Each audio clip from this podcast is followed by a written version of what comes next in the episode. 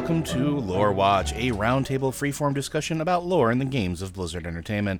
I'm your host, Joe Perez, one of several lore focused folks from Blizzard Watch, and I've got my marvelous co host with me today, Matt Rossi. How are we doing today, Rossi? Hello, everybody. Uh, he said hello. That's that's good. That's progress.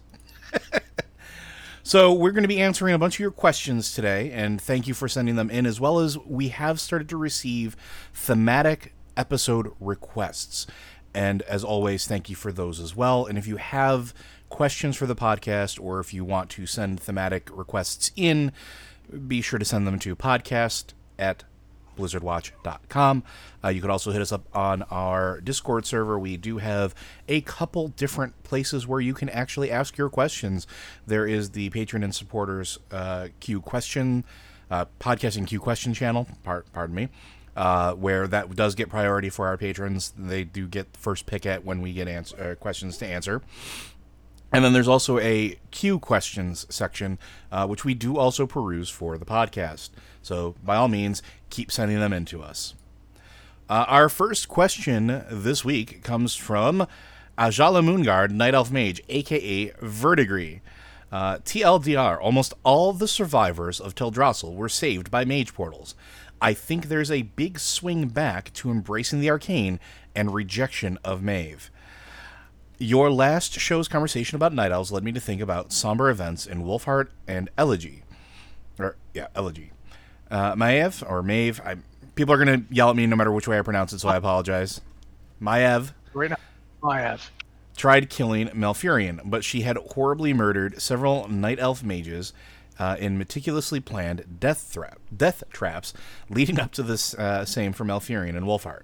I think it's important to note that almost all the survivors of Tel Teldrassil were evacuated through mage portals, described in Elegy uh, as being held open for days without rest on conjured food until the smoke threatened all Stormwind. I'm not up to all the Night Elf lore, but after everything, I don't think Maiev uh, has much support anymore. That is an interesting thing, and uh, again, I apologize. completely wrong. Um, Maiev is completely in command of the largest Night Elf army. yes, she is. She's got plenty of support. Also, you're looking at one event. Was it a traumatic event? Absolutely. It was a horrifically traumatic event that will take decades to get over if it's ever gotten over. But look at human history. Look at the fact that something that has been the case culturally for 10,000 years isn't going away overnight, no matter how horrific the events are. Old prejudices hold on, they don't die.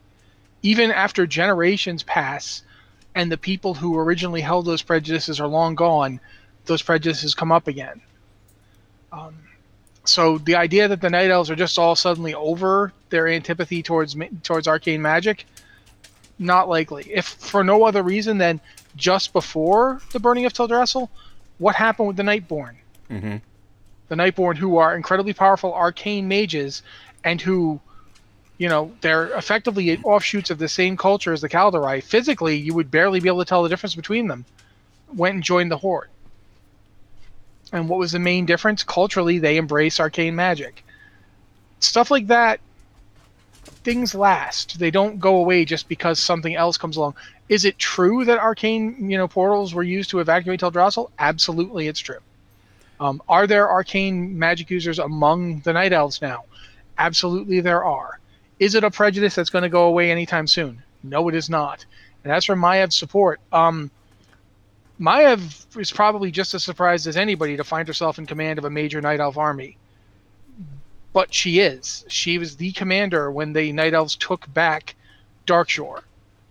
She was the one in charge of that battle. She was the one leading Night Elf forces.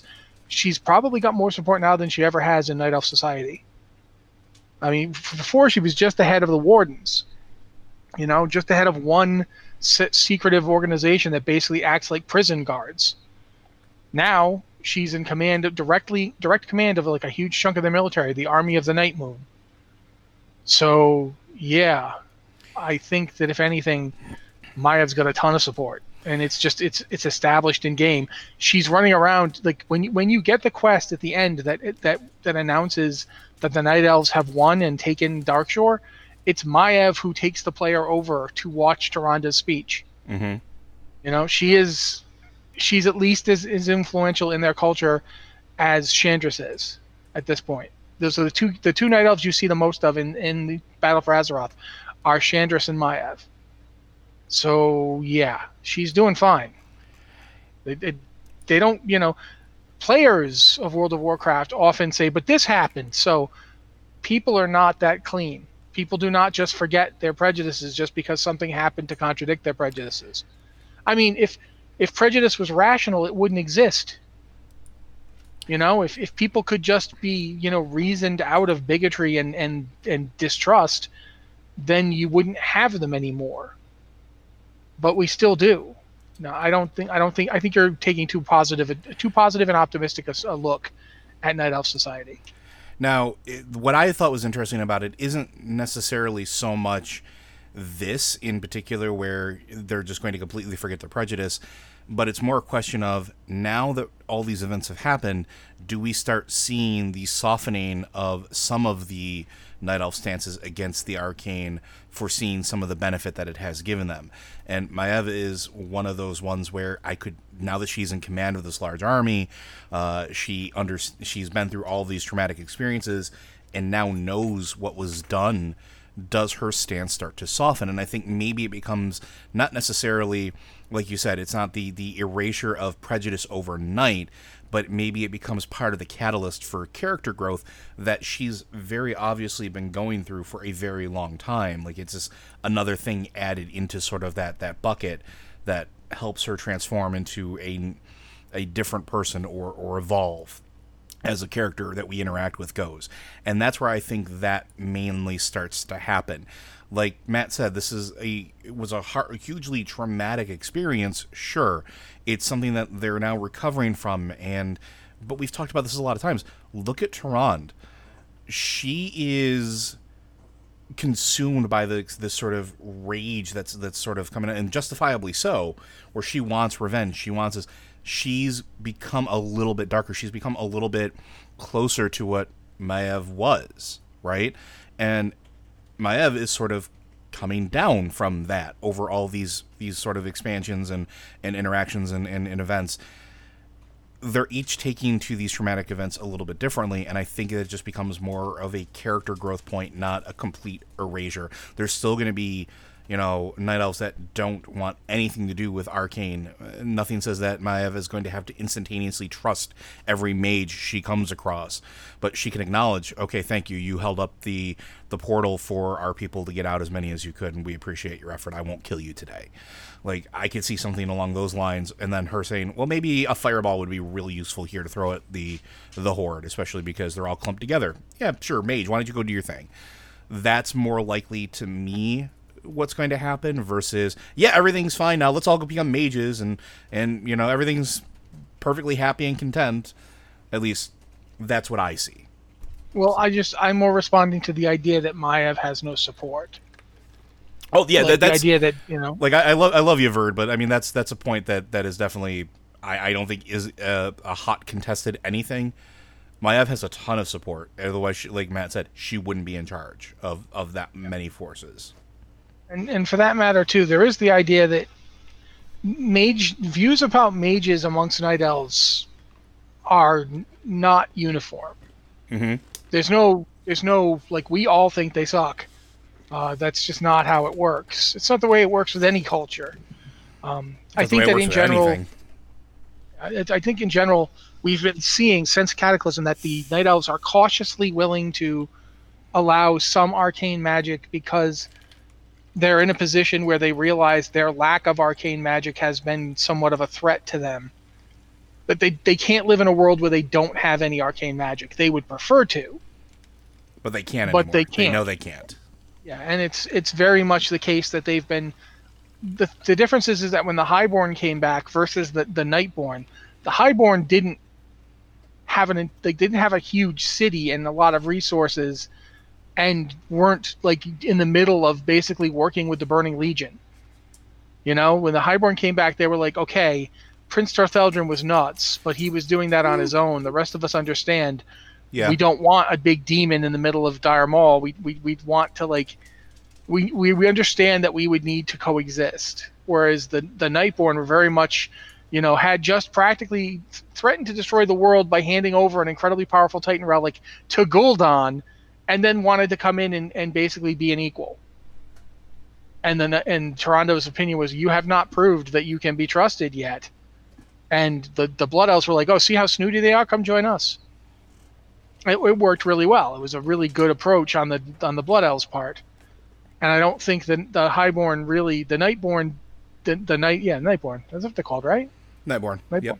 Yeah, for some reason that the words all the born words are kind of joined together in my head. It's like the Nightborn legacy here. Uh, I I think in general the Nightborn were much more likely to go along with that approach because unlike the Highborn, they they'd been living on their own for ten thousand years, and they'd been doing fine up until fairly recently. So they didn't have that sense of you know oh not, everything we've been doing wasn't working.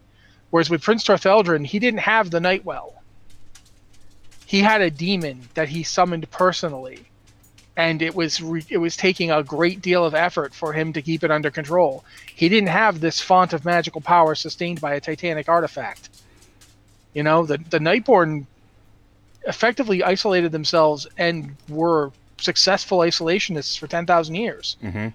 their culture was completely different. So the Nightborn and the Highborn are different types, and it was a different approach. The Nightborn, the Highborn approach of basically saying, you know, we'll we'll come back and we'll teach you our magic and coexist with you know your society, is one that had a lot more chance of working with the with the Night Elves. Um, and I do think it has worked. I think the Night Elf approach to arcane magic has softened, hence all those portals in the first place. Uh, but they that it's not going to universe. It's just not. It's not their culture. They're not going to just toss it all and go. Everybody, let's go to arcane magic school. Yeah, especially especially when you see like what did Tyrande embrace? It wasn't this arcane empowerment. It wasn't going to look for an arcane relic. It was, you know, praying to her goddess, who she's you know in servitude to, and getting the power of the Night Warrior.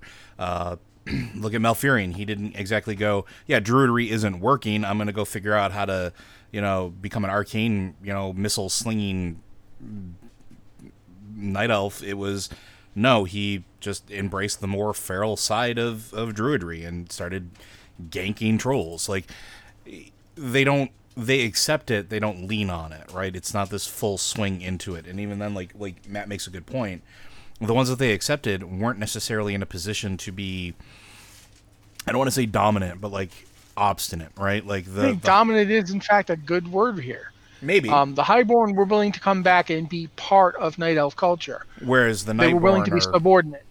Nightborn were not going to do that. No, Nightborn had their own bloody city. You know, the Nightborn were like, you know, we're we're a power block. Treat us like one. Um, and I don't think the approach would ever f- flung with with Tyrande, who had too many bad memories of the way Sur- Suramar was ten thousand years ago. And to be fair, the Nightborn have proved that they are absolutely the same kind of people that were existing ten thousand years ago who worked with the demons. Because what happened? They worked with the demons. That's that's indisputable. That's And- what they did. and yes, people are going to sit there and say not all of the Nightborn were on board with that. Of course, not all how- the Nightborn. Not not all of them were ten thousand years ago either. and similar to how not all the Highborn were on were eh, you know in cahoots with having a demon summoned in the middle of Dire Maul. Sure, but they still waited for how long to really find a way to fight back. They kind of went along with it for how long? Until Yeah, they I mean, basically Ellis- subjugated.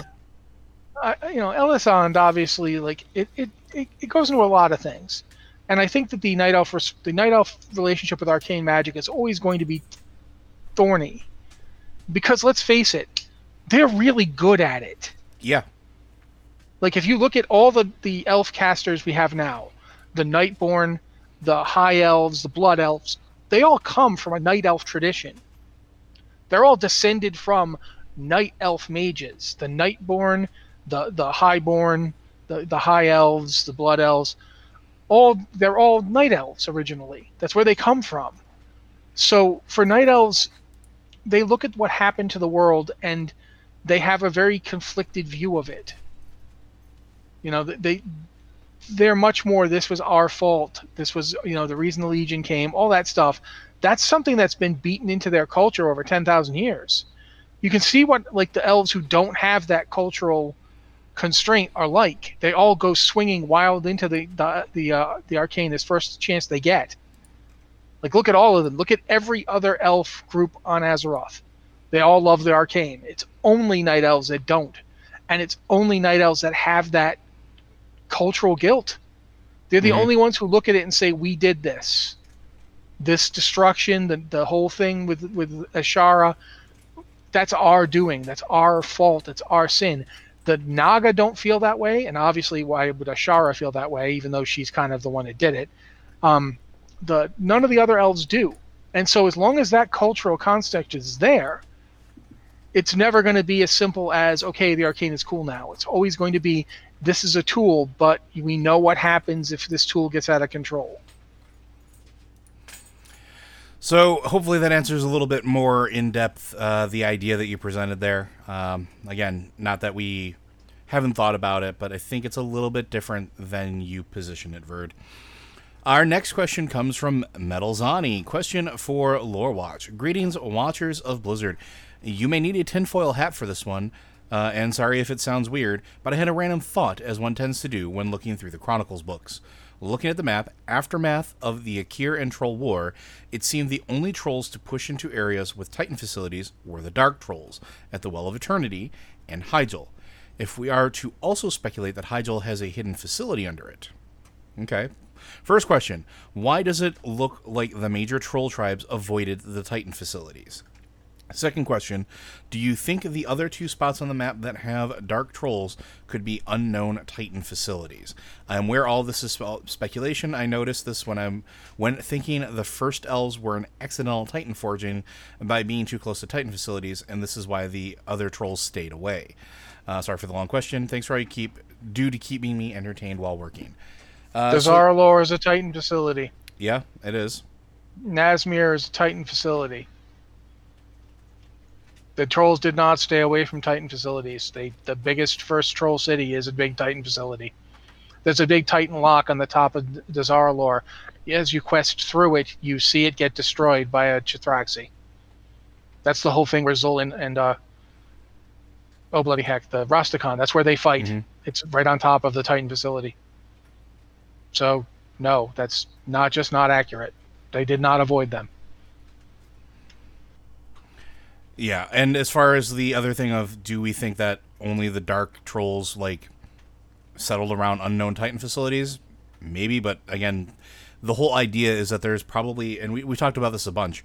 There are unknown Titan facilities. Talk to the Heart Maiden, the Maiden of Vitality in the Heart Chamber, and at several points throughout the entire thing, this expansion, she has mentioned other facilities that we haven't seen, and we don't know where they are. We don't Yeah, know we're not what sure. they do. We're not sure what Uldorus is. I mean, also we should point out we don't know.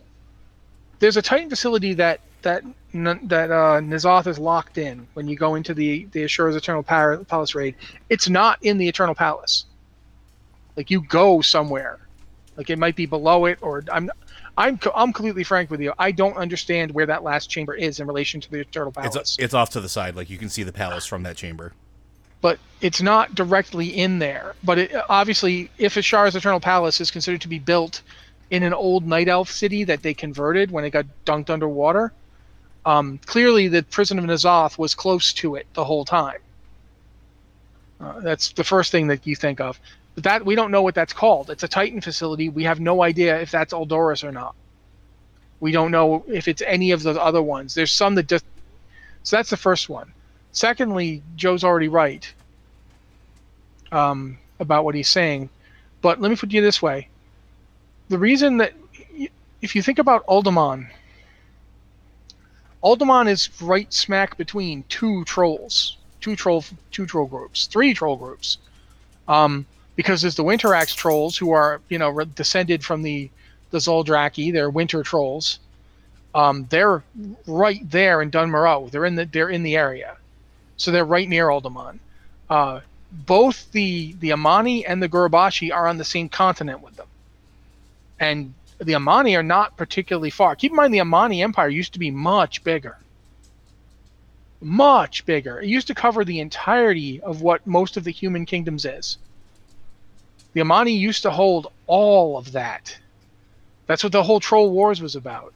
So it's kind of hard to say the Amani weren't like they were in spitting distance of Uldaman, and the Gurubashi. I mean, you can get up to like the the the. Uh, I want to say, is it the bro? Is it the Badlands?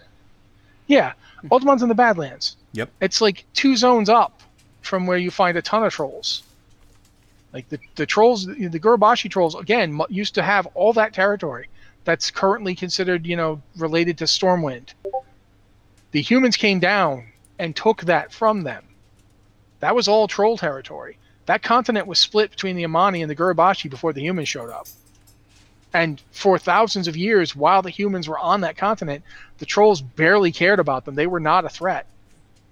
The trolls mostly preyed on them when they had a chance, when they bothered to, but they were fighting with the elves a lot more, at least in the north.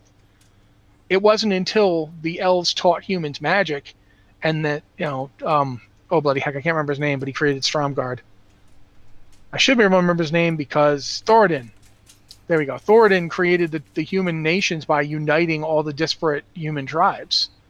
Up until that point, the humans were of no consequence to the trolls. So it's not really accurate to say the trolls didn't go anywhere near Uldaman. They were both troll tribes, the Amani and the Gurubashi, were all over that area. So it's not really a, a fair statement. I mean, some places they didn't go near, yeah, absolutely. Uh, but Look at the, the, the look at the trolls in Zul'Farrak. They're right next to a couple of Titan facilities. Mm-hmm.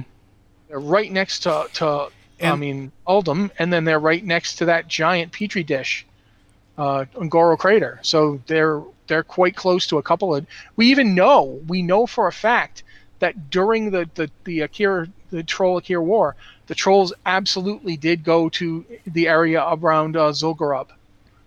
I mean, not Zul'Gurub, sorry, um, Ahn'Qiraj. We know they did. We they drove them in there.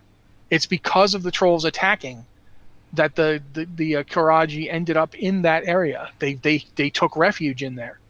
They ran away from the trolls. Yeah, and the other thing too is we have to consider as well is we also don't know how much knowledge of Titan stuff the trolls used previously as well. That's a question that has popped up during this expansion, particularly with going through a bunch of the dungeons uh, and Uldir, the first raid of Battle for Azeroth. When you're going through these facilities, you notice that there are troll made constructs, not Titan made constructs. There's also an entire quest devoted to it the trolls had knowledge of how to use Titan technology, at least to a certain degree. And so they wouldn't have been able to do that, at least in my uh, my estimation, unless they actually, you know, went to a Titan facility of at least once or twice, figured out what was also, going on there, or or dissected what was put in front of them. I think that's actually wrong, but here's why I think it's wrong. Okay. Um, because there's an actual Titan Watcher who is troll. There's a Titan Watcher when you do Uldir when you do the quest line leading up to it, there's a Titan Watcher that you take quests from and who helps you, uh, and who is clearly modeled after or probably antecedes trolls. So it's like when you see that that one Norushen, I want to say, the one that looks like a Mogu.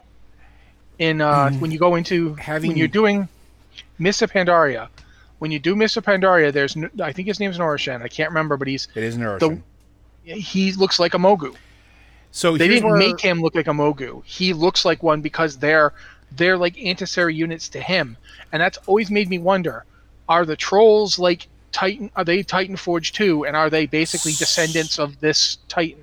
So here's where I think you're a little bit wrong here is because the watcher that you interact with is not in any way shape or form modeled after a troll aside from the headdress it wears having just done this quest four times on four different alts right now it is human it has a human face. It does not have any troll features. It has uh, full hands, the whole nine. So I understand what you're getting at, but it doesn't have like troll tusks. It doesn't have troll face. It doesn't have anything like that. The Watcher itself looks like it's modeled almost after some of the ones that look like they might have been like Tyr. So it's it's a weird like I get what you're saying, uh, but it's not like Norushen. It does not look like a troll. So again, that, the only ones that we see that do look like a troll are in um, what kind of King's Rest, in particular. and that's it. The ones that we interact with in, um, why why can't I think of the name of it now? Uh, Undergrowth. What a the dungeon, the one with all the the, the white. I'm sorry, Hezreal may not have tusks, but there's no way I'm accepting that as a human face. That's just no. That is not an accurate representation of Israel. He looks a lot like a like a Zandalar. He does not have tusks. That's true, but he does not, to me, look like he is a human in the slightest. He's got like, yeah, his face looks pretty Zandalar to me. We're just gonna have to disagree on this one because I'm looking at a picture of the guy right now. And, and we can we can definitely agree to disagree on it. But like I said, the ones that definitely to me look more troll that at any of that rate, that he still he still has basically not only does he basically have a very you know he looks Zandalar in his dress and up character, but we know for a fact that Nazmir and Zuldazar are built on Titan facilities. Mhm. So even if the trolls aren't descended from these guys, it's almost impossible to me that they haven't been studying them. and that that's the point that I'm getting at. Like, regardless of, of their dissension uh, or how they they track their ancestry, they had to have been studying or learning or interacting some way, shape, or form with Titan constructs. And you're talking about with the, the Watcher, beyond just the Watcher, that entire area of the swamp that's all ruins, where you find not just one uh, Titanic creation, but a few of them because you are literally ripping power cells out of it. Or when you go to, um, there's a bunch of quests that you do for the Foxfolk, for the Volpera, that have similar things where there's a bunch of ruins. There's an entire area that's completely run down and being, uh, it- it's a bunch of Titan uh, creations that are powered by. It, it is also one of the locks, but in this area, it's Titan creations that are being run by souls like literally you're killing them to release the souls inside of the, the, the things so like the, they have to at some point have interacted with these creations and learned from them. So that's that's all i'm trying to get at at that point. So are there other facilities that we don't know of? Yes. Are there places that possibly the trolls have settled on? Entirely possible. Uh, did the trolls avoid the those titan facilities? No way. Absolutely no way that they just avoided them. All right. Our next question. Oh, wait, one thing, one Wait. more thing before you go to that question. Uh, I do also want to talk on the subject of dark trolls and Titan facilities. It's certainly possible. I mean, one of the things that the the uh, Tomb of Sargeras slash Temple of Elune makes us all wonder is like the relationship of Night Elves with the Titans, but we don't know, and that should be pointed out. It could turn out that the Night Elves, if they're, they there's a lot of evidence to support the idea that the Night Elves were affected not by anything specifically Titanic, but by the Well of Eternity, which is of course the blood of a Titan. Mhm. But it isn't. It isn't necessarily the same thing. They may not have been shaped directly or deliberately. They may have been a result of rather than a than a than a engineered thing. And that's we've seen that with other creatures who are exposed to similar, like for instance the waters of the uh, the Vale of Eternal Blossoms, which was exposed to the you know essence of Aman'Thul. Uh, those waters changed the Jinyu and made them what they are. Uh, and we know that that might have happened with the Well of Eternity as well, but we don't know for certain. We Night Elf origins are still pretty mysterious. Like we, we know that there's most there's almost certainly a relation between the Dark Trolls and the Night Elves. The Night Elves don't want to hear it but we know there is probably some relation. But we don't know how it worked. We don't know what caused it. We don't know if it was Titans or if it was just Elune, and we don't know what Elune was. Mhm. And that's one of the things I feel like needs to be stated. Until such time as we actually get answers, this is still an unknown. So, I just one of the things I wanted to point out. All right. Our next one comes from Goth Dorai. Uh, question for Lorewatch. After listening to Lorewatch last week, Rossi talked about how N'Zoth didn't care about the knife, but N'Zoth did care about the knife. After you give Knifeu to N'Zoth, he says the following Go, but the blade must remain to serve my will. He ordered Xal'atath to leave the knife behind. It's remarked in the question afterwards that the Horde player feels compelled to give Sylvanas the blade after they defeat the bosses. Who or what is compelling the Horde player to give the knife to Sylvanas? Which leads into my question. Could it be possible that N'Zoth, wanted a backup plan in case he was defeated, and if we use the knife on him, then a portion of himself would be put into the blade, and thus he could survive whatever happened to him? What do you think? Well, I mean, we don't know what happened to the knife after it was used. Like, did it blow up? It seems to have blown up, but whatever did happen to it, we don't know. Nobody ever says, "Oh no, the knife is blown up and it doesn't exist anymore." It's literally, you know, Wrathion uses it. He creates the uh, the Herald of Rage or whatever they're calling it now. Um, I just like calling it Carapace. I don't know why everybody immediately says that's not Carapace, but whatever. It, yeah, uh, I call it Carapace because that's what the journal says. but but when it gets made, that's the last we hear about the knife. It never comes up again. No one brings it up. When I said he didn't care about it, I meant literally meant he immediately like you know makes it go be part of whatever the hell is going on there. Like he doesn't keep it. He doesn't you know he doesn't keep it away from anybody. He like you know hurries that thing into Sylvanas' hands, which of course, since Sylvanas was working with Azshara the whole time, it implies and N'Zoth shows you that when you go into as to the final fight with N'Zoth, N'Zoth is the one who shows Azshara and Sylvanas having a little confab. So he knew. He knew the whole time. He was aware of it. So he deliberately has the blade given to Sylvanas. That's that's a better version of than what I said. I said that he didn't care. Obviously, it's part of his plan the whole time. What is his plan? I could not tell you. I do not I do not know if he put a piece of himself in the knife because here's the thing, I don't know what happened to the knife. I mean, Joe, d- did you know any further about the knife? I have no idea, and they don't. That's one of those things, right? Like, the knife is used inside of the vision, uh, inside of essentially what is a pocket dimension, and we see this big fanciful explosion, and then all of a sudden we have a really angry piece of N'Zoth flesh that we have to fight, and Wrathion is down on the ground taking a knee, and we have no idea what happened to the knife. The knife's not there. The knife's not with Wrathion anymore. Uh, yeah, it's there's gone. been there's been speculation that the knife uh, is what basically gets used as sort of a physical catalyst to become the fury of N'Zoth. I don't see how that's possible, but okay. That, I know that's one theory that people have been been throwing around there. We don't know. We don't know what happened to it. It's also entirely possible because one of the other things that's, that happens during that fight um, and the fight immediately after is you see that N'Zoth does have ways to touch back to the material plane, the, the, the prime plane of existence for Azeroth, through multiple different portals or multiple different places from his little pocket dimension. It's entirely possible that he flung it back into the universe somewhere during that big fanciful explosion that we weren't paying attention to what happened to the knife because it was literally a black dragon stabbing an old god with a giant, you know, knife. It could still be out there. We have no idea. It's it's one of those things that's it's a loose end and it's an intentional loose end.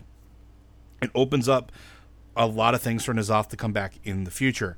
Again, Yeah. he I've been he- saying from the beginning that N'Zoth is not Uh-huh. dead. yeah, ex- I agree. I've been saying it since this fight came out. I've been N'Zoth is not dead. N'Zoth planned everything that happens to you in there. Everything that happens, everything we do, whole the whole using the the power of the the It's reorigination forge. Yeah, oh, it was all part of his plan. Does that mean that he is currently the knife? I don't know because I don't know if the knife still exists. It might have. It might be in like on the, it might be in our world right now, festering and growing a new off body. I couldn't tell you. I mean, it's certainly one possibility. The other possibility would be that he, you know, he deliberately handed it to Sylvanas because he knew it was the only way to get Azshara to unlock him. Like she wasn't going to do it until she had a weapon she thought could kill him. He'd taken the the essence of the being out of the knife. Now the knife was harmless to him, for all we know. It, it's quite possible that the whole reason he did that was because it was the only way to neutralize the threat that the knife posed to him. hmm And now it's nothing to him and he didn't care. We don't know that either. That's not been established. All we know is what he did. That he went through a lot to get you and have you be the one that makes the decision about the knife. I, I don't know what you know. I don't know if you're ally, if you're an alliance player, do you just sit there and wait You must just leave it there and then hope like some he gives it to some other horde person who shows up five minutes later. I don't know, but in terms of what's going on, all we've got is what we've seen, and a lot of that we can't trust. Like the first thing that they do in that raid is have you fight Wrathion, and then you know Wrathion shows up after and goes, "Oh, that wasn't me." That's the first thing the raid does is to make you waste your like literally N'Zoth's first gambit is to make you waste your time for several minutes fighting something that isn't even what you think it's you're fighting.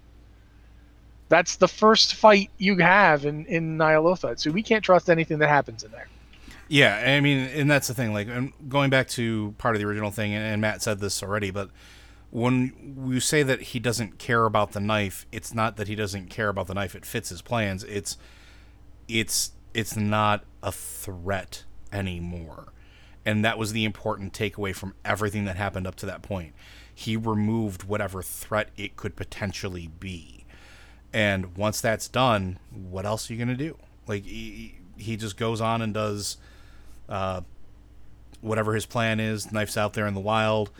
But again, I, I, I don't it's think certainly it was possible. that he didn't care. I don't I don't want to like take away from this possibility of what this person is saying. Because that's the thing. It is certainly possible. It does in fact fit everything we know because we know nothing. we, we literally know nothing. We don't know what happened to that knife. I mean, if if at any point somebody had come up and said, "Oh no, the knife has been destroyed," then at least we know it was destroyed. Nobody says squat. Wrathion never brings it up again. Nobody does. You know, we're at the end after we've used the, the, the, the Forge of Origination on N'Zoth, and we're getting our whole thing from Magni. Magni never once says, "By the way, what happened to the knife?" Nobody brings it up again, so I have no idea. I can't. I can't. All I can do is say, "Could be, don't know." Um, but there's nothing contradicting it. I will say that there is Yeah. nothing established in game. It's not. It's not like the Troll Titan question, where there's there's evidence of trolls in Titan facilities. Um, there's nothing here. I mean, there, there's nothing to contradict it. There's nothing to prove it. There's we the last we see of the knife is getting used in that really cool cutscene, and that's the last time we see it. Yeah. So again, you could be right. He could be a piece of him in there that's that's was pres- preserving him, but I think ultimately, just whatever happened, it was all part of his plan, is what it boils down to. Our next question comes from Vulcan. Lore edition is Aegwynn alive? Where is she? She dies in the comics, but those are not canon. And if the wiki is correct, her last appearance is in the Cycle of Hatred, where she doesn't die. And another question Is there a new Guardian of Tirisfal, or the position ended with Medivh? I think we answered this potentially on Tuesday as well, a little bit. Eh, It's a lore show. What the heck? Yeah. Um, I, I will say up front before I let Joe go on the first part. The second part, it's established there is no Guardian of Tirisfal. we know that for a fact. Medivh himself, yeah, Medivh himself tells tells uh Khadgar, no, that we don't. I I was the last one. It's that's done. You're defending Azeroth just fine without the power or title. You don't need that anymore. So, yeah, there is no Guardian of Tirisfal. as far as whether uh, Aegwynn is alive or not, we have no idea. Like, there's been some weird pop ups back and forth with her throughout the history of Warcraft. That's another loose end that we don't know, right? Like, she she's very clearly powerful. She's very clearly super powerful. She brought Medivh back, but where where she went after that or what happened to her, no idea.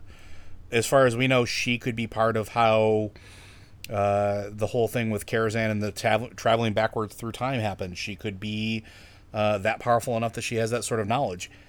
It is incredibly unclear what happened to her.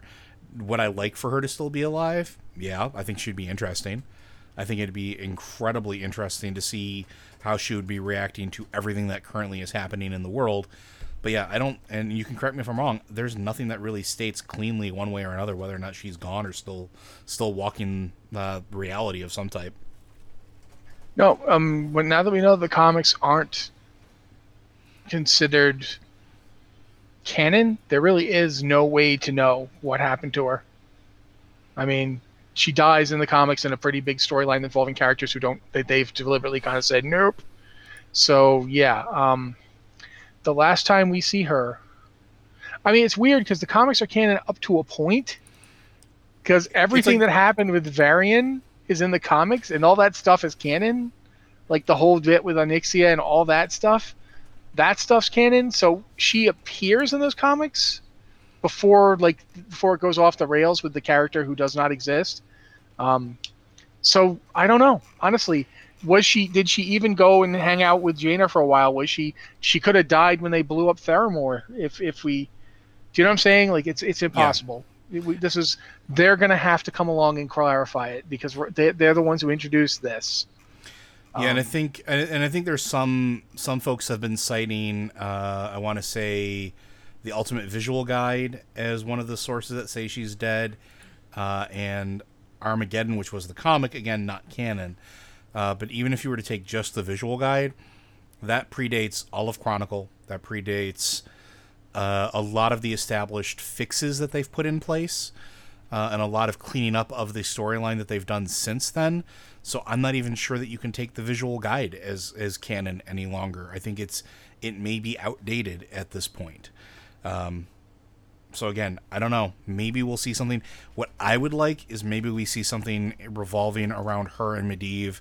Um, maybe a little bit in Shadowlands, maybe some more information about it. Because if she brought Medivh back from the dead, then it's entirely possible that she understands a way in or out, or knew a way in and out of the Shadowlands, or has some arcane connection or some connection to one of the planes or pocket dimensions there. And I'd like to see maybe that explored a little bit because I want to know how she managed to pull him back from death. Because she did. We know that. How did she do it? Is it just pure arcane power? Then why can't other mages do it?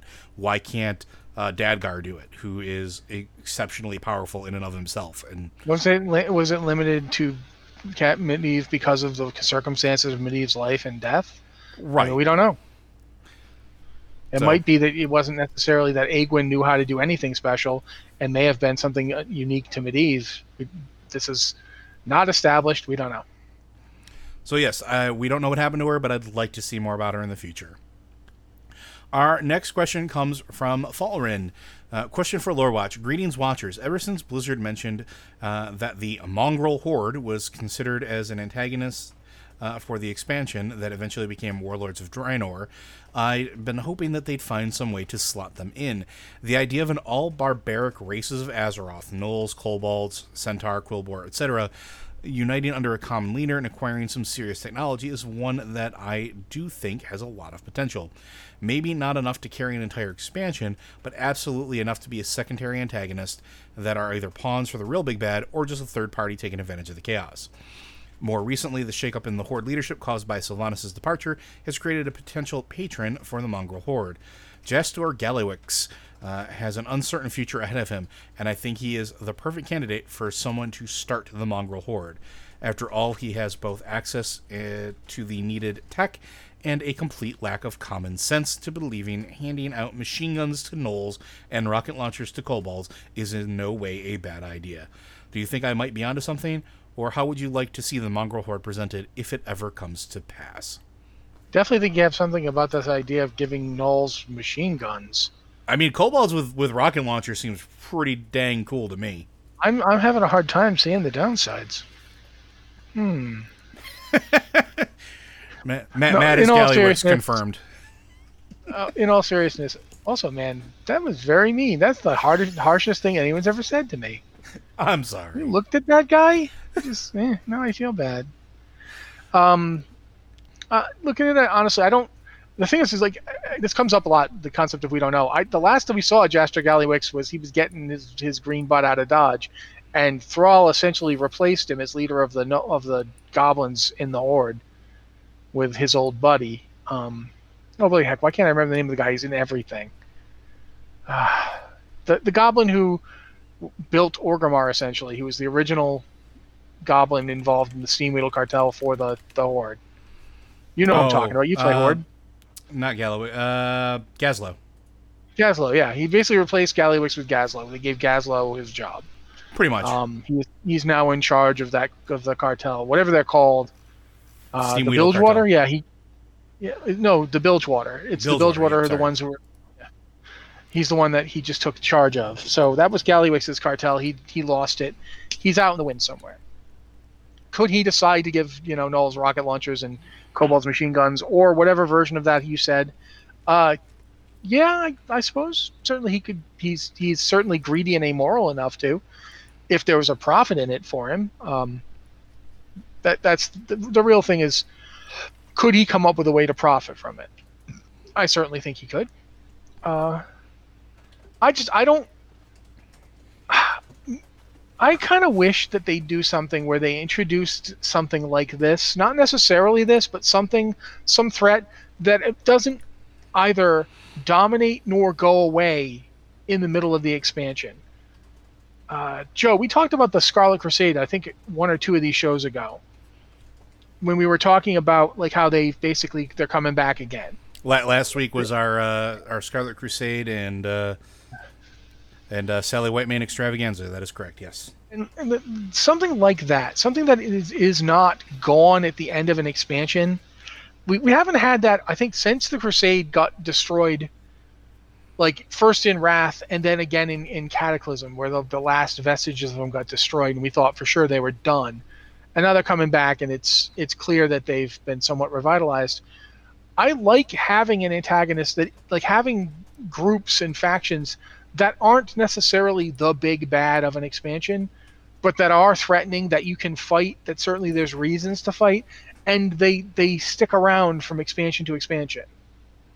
Like you know, no matter what else happens in the world, there's always jerks doing bad Mhm, stuff. mhm. You know, there's always stuff you have to deal with. There's always menaces and threats, and they're not always aligned with like you know, okay, Deathwing just showed up and that's awful, but that doesn't mean that these Quilboars have stopped being jerks.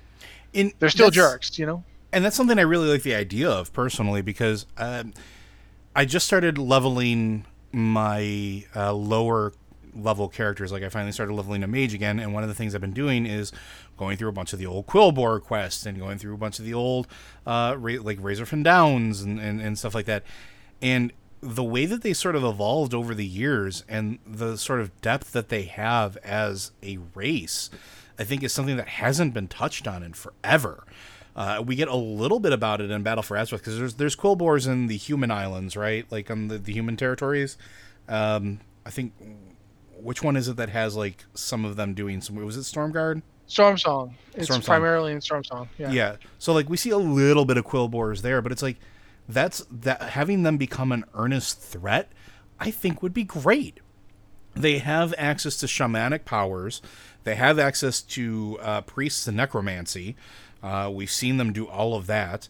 Um, they at one point were working with a lich and learned how to do all sorts of weird, nasty, undead stuff there. Uh, they have a natural call to druidry. They used to have a, uh, and they might still have an ancient that championed them. Uh, at one point, the the boar ancient, um, and I can't remember his like Agam- Agramar, not Agramar. Ag- Yeah, it's Agamar or something. yeah, It's not Agramar. It's close enough though. it's real close. But like they have that like they're not exactly weak. They're just disorganized. They have their their tribalism. Get rid of that. Find like you said, find a unique leader that can actually take, you know, take the the control, f- rise up like, you know, these all these horde and alliance they've been coming in here and wrecking up our place all this time, you know. It's time for us to stop worrying about what this tribe's doing and this tribe's doing. Let's all band together and just like burn their cities to the ground that would be cool to me. Not the burning of the cities to the ground, but the, the idea of them becoming a real earnest threat because th- it would make sense. It's logical, especially after everything that's happened. The it's wor- Gamagon. uh, thank you, Agamaggan. Gamagon. Yeah. So. A Gamagon. Um, but no, I, I think you're totally dead on. Um, and I don't think it needs to be limited to Quilboar. I think that there are a lot of people's. Imagine, like, the thing is, is I'm sitting here thinking about this, and I can think of even like, like I can think of sympathetic reasons for this to happen. Like, imagine if Mhm. all these groups got together and like, we're tired of these other people stomping all over us, taking our land, waging war across where we live. You know, I mean, the Centaur. I mean, gr- granted, the Centaur we only have the, the Tauren side of the Centaur Tauren conflict, but the Centaur were at war with the Tauren for centuries, and then the Horde comes along and decides, nope, we like this the, the so we're going to wipe you guys out. And they pushed them all the way out of the Barrens, except for like a few places, and, we- and you know shoved them into Desolace, which is just a crap hole. And we know, I and we know that not all of them are bad because we've interacted with even some of the spirits of the centaurs that are like, "Yo, this is bad. Go do stuff." Like they're they're they're friendly to the player character. Like it's, just you know, we could have all these different groups. Like you could have the the kobolds and the harpies. and the gnolls. You could have a lot of different groups. Yeah, Gnolls.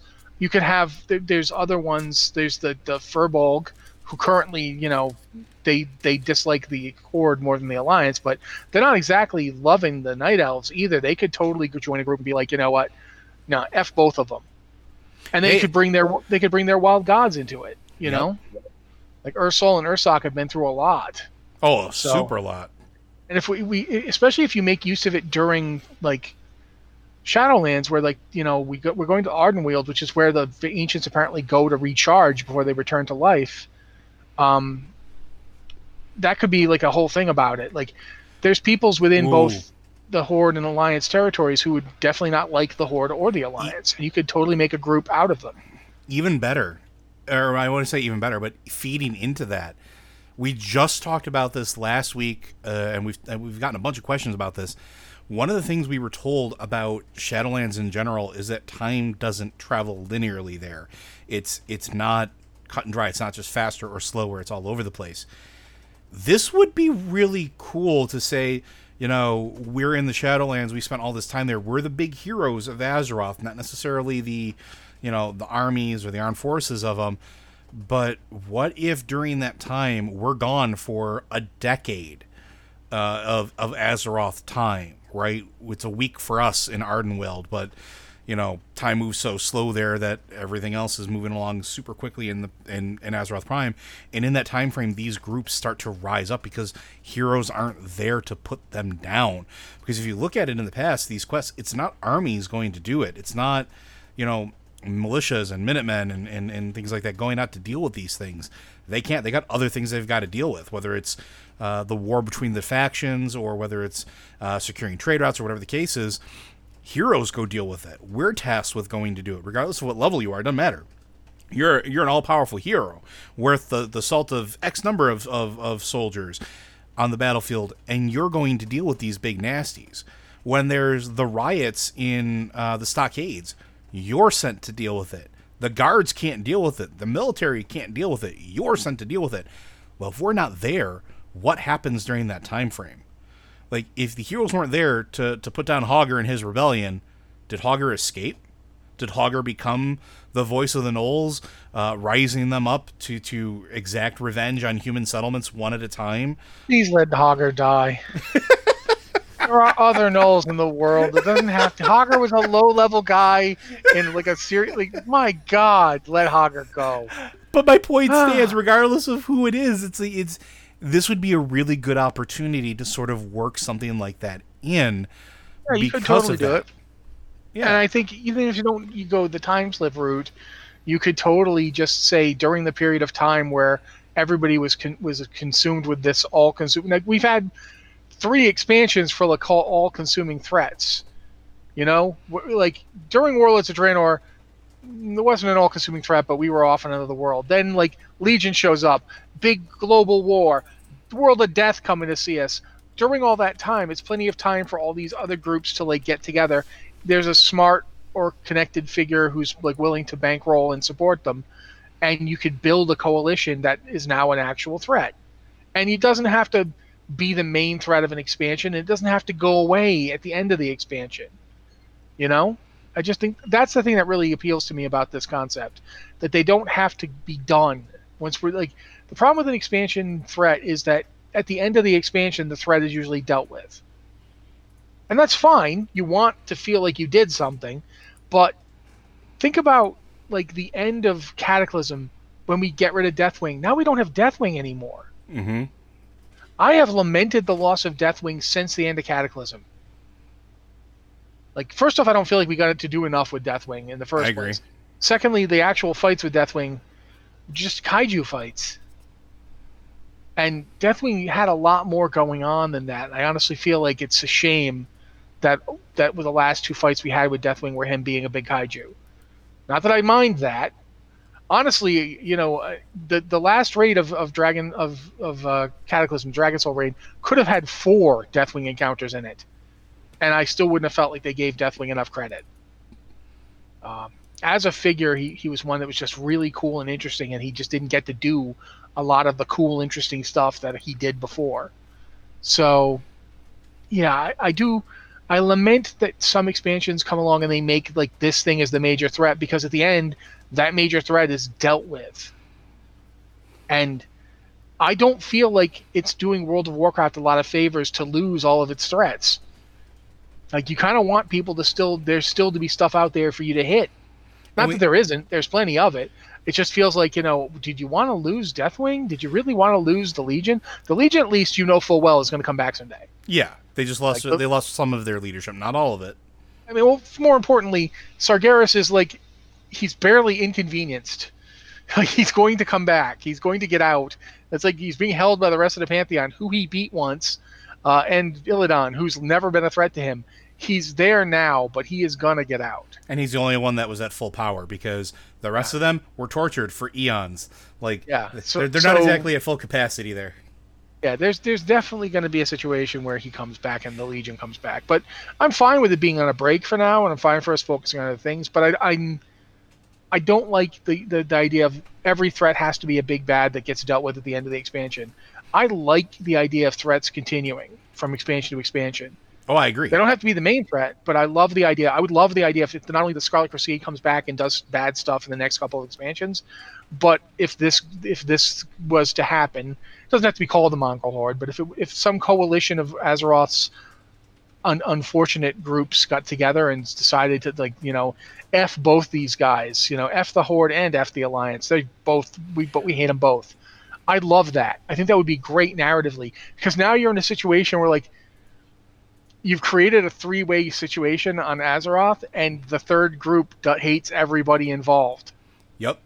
So you can't, the And- Horde can't ally with them. The Alliance can't ally with them, and it's like, do the Horde and Alliance ally with each other? Like you know, because they have their track record on that's not great. And the interesting thing about it too, for me, is those groups are technically, at least from what I can remember, and and I had have to go back through Chronicle because I haven't paid a whole lot of attention to these. But these are natural races, right? These aren't necessarily uh, Titan crafted high evolution races that you know they're not descendants of Rykruel or anything like that. And they could be Well, descended- Centaur descended from Night Elves, kinda. kinda, They're- but they're they're children of Cenarius's and mating with you know a, a, a, a an Earth elemental yeah, lord. kinda. Kinda. So I mean, are ancients. I mean, Cenarius technically isn't a night elf. That's true. He's the child of Elune and and He- his and you know Malorne. So He's he's a, yeah, he's a demigod. But I mean, so I mean, that to me that would be real interesting because these races are also a little more naturally tied to, and if they were to come back and be like, "Listen, the Horde is just destroying the planet. The Alliance is not helping things either.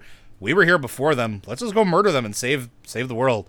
Like then you get this interesting complex of like, are they actually the bad guys at that point, or are, is it really us that have been the bad guys all along because our stupid wars? uh, and everything in between have just been tearing the planet apart and not just saving it.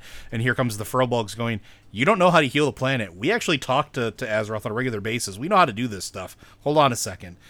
Like, Yeah, well, there's also like it's interesting because we think the kobolds come from trogs, we think. and trogs we we know that the trogs come from the earth. And, but I mean, there's the Drogbar. Remember the Drogbar? hmm Where do they come from? Like you know, what are they? Where do they come from? We, we know that they exist. They were called Earth Trolls at one point. Are they related to trolls? Are they supposed to be Titan creations? I mean, w- there was Xal'atath implied that, but we don't know anything about them. And I, they'd be great to see in this group. Like that's the thing. You could go to every expansion and you could pick like one or two groups to Mhm. join this. Like you could have some Drogbar that were that were still mad that they lost against the uh, Highmountain. They could join. You could have like you could have the allied races for this faction too. Like you know what I mean? You could you could seriously go around finding all sorts of groups and, and like having them join this co- coalition. And the interesting thing to me too, and I and I don't think this would ever happen, but I love the idea of it. For years, players have been asking for a third faction if it ever came down to it, this is something that could 100% evolve into that, where it's not Horde and Alliance, it's a third faction of wildlings that just don't care about the Horde or the Alliance and have their own things to deal with. Like, I would be so down for that because and, and, and the interesting thing to me is all these all these races have classes established for them already. We've seen Quilboar and Kobold Shaman of different flavors over the years.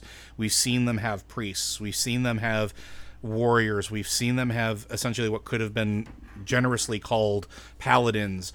Like they could very easily fill all of these gaps canonically and be available. Like we've seen arcane mages, we've seen them have druids and shapeshift and I I'm in love with this idea now. Like this is something I would love to see happening.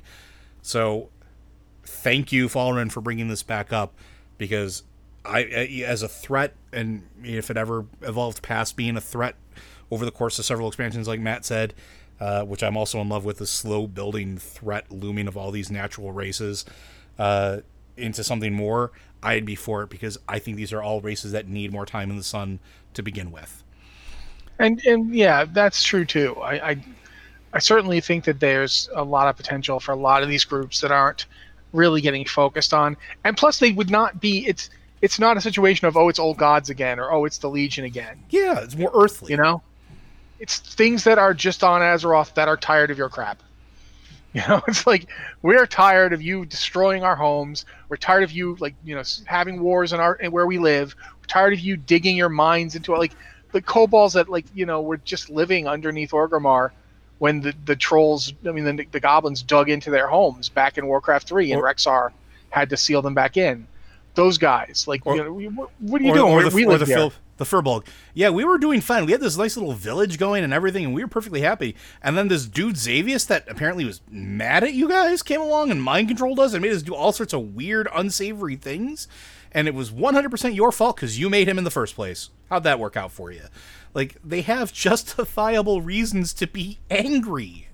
And yeah, I mean, like like the Firbolg, you know, besides that whole thing with like they're mad at the Night Elves, I mean, the the Horde literally enslaved them. Yep, and Put we've been murdering them in tunnels for years. Well, not even just that. I mean, like I'm talking about when you go to, to you go to um Ashenvale, the the Horde has seriously put them in ca- oh, yeah. in cages and yep. is forcing them to be slaves. So I mean, there's both groups have done like you know the Firbolgs probably wish they never even heard of Night Elves right about now. And as for the, the Horde, yeah, oh, f those guys. And, and you know, and that's like you can see that like, why would why would kobolds care? You know, both of you doesn't matter which one of you it is. You both come down into my caverns. You take my candle. You, I keep telling you not to take my candle, and you keep taking the candle. You just keep doing it. Stop it. Stop taking my candle. That's so my I'm, candle. What I'm hearing is candle for war chief. Like seriously, like you know, these the, the kobolds have like a real problem. You know, you keep they live they literally when we, in Legion we found out that the kobolds live in terror of a dwell of a being that dwells in darkness, and that's like going to come out if they don't have like that's why they the candle whole candle thing is they're terrified of this entity which exists by the yep. way. Yep. We run into it. So yeah, no, f you, you candle thieves. That candle's important. That candle keeps me safe from the, the, the annoying void that lives in the darkness and you're just taking my candle. No, and it's like, and you can do that with all of them. The centaur, you know, you you you, you had no reason to jump into this war. You you met some cow people you liked, and you decided we had to die. Yeah, okay, f you. As for you, Alliance, the first thing you did about finding out was to try to use us against the Horde as living weapons. Well, f you too. Um, we've already covered. The Drogbar, you know, you you you jammed your faces, and we were finally going to get to rule Highmountain, and you took it away from us uh, you know, from our perspective, for perfectly justifiable reasons, but they're not going to see it that way. Uh, and you could do that with like so many. There's so many groups out there you could do this with. Um, that you could actually have a, co- a coalition that's big enough to threaten both the alliance and the horde. You know what I mean? Like if you put it together right, you could actually have enough figures in this that it would seriously be a threat. There's and, enough of them out there. And not only that, but think about it too. Like the collective knowledge they have as just these races, like they know where all of the underground caverns and tunnels and pathways are. They can move unseen. The only thing that keeps them from being a threat is somebody strategically organizing them and giving them like a, a a solid direction. But like when we find kobolds, they're in mines. They know every aspect of those mines. They're in tunnels. They know every aspect of those tunnels. Uh, the furbolgs, like the very first time we ever encounter any of them, uh, is out by Winter, what, Winterspring, Winter Spring. Oh no, we, we encountered them in Ashenvale way before. Well, that. Ashenvale, but like Yeah. we see like in do- those tunnels, they have a whole society. Yeah, they have tunnels. They the, the other thing too to think about when talking about this is like you mentioned the kobolds already. The Drogbar can literally just make magic tunnels and just go up and down through them. Mhm. So you've got a bunch of different. That's a whole thing. Yeah, the, like the Centaur have a direct relationship with the Earth Elementals because they're you know they're all And- descended from Princess Theradras, And the ancients, because they're you know they're descended from another one of them. Cenarius, yep, they got they have they have linkage there. So there's there's a lot of it. To, there's a lot of interesting stuff to do, and I mean, you know, heck, we, we're not even we, we've been talking about this for a long time, and we really do. The show needs to end at some point, but I, I will say that too, like just because the Tauren are the Centaur's enemies doesn't mean, for instance, we couldn't get the Yaungol in there, mhm. who like they're crazy about fire, and you know they have they have no love for either the Horde or the Alliance. no, we spent we spent a good chunk of an expansion murdering them. Yeah, they might come in. I mean, granted, they wouldn't be very friendly with the Centaur, but you know, that look at the Horde and Alliance right there. There's there's groups in the Horde that don't like other groups in the Horde. Uh, the Alliance is the Alliance is more. They've never been as antagonistic with each other as the Horde has been, but there's a certain amount of of you know, looking down at and you know sneering at between them. You could totally have this mongrel horde or whatever you call. I don't want to call them the mongrel horde, but I can't come up with a better name right now. I do think though, like you know, just imagining this union, this union of the oppressed, who are tired of having these these factions fight all over their planet, could totally do something cool with that. I, I mean, I'm personally thinking of them as like wildlings, but yeah, mongrel horde, wild. You know what? Let us know what you would call this group. I'm curious for our listeners out there. Let us know. I want to know what you would call this group, if you could, uh, if you could cast them, so to speak. But Blizzard Watch is made possible due to the generous contributions at patreon.com slash blizzardwatch. Your continued support means this podcast site and community is able to thrive and grow. Blizzard Watch supporters enjoy exclusive benefits like early access to the podcast, a better chance at having your question answered on our podcast or the queue, and an ads-free site experience. And again, if you have any questions, uh, or thematic things you want to throw our way for the show, uh, send them to us at podcast at blizzardwatch.com or hit us up on our Discord channel. Uh, and we appreciate every bit of support you give us, guys. Uh, thank you very much, and we'll see you next week.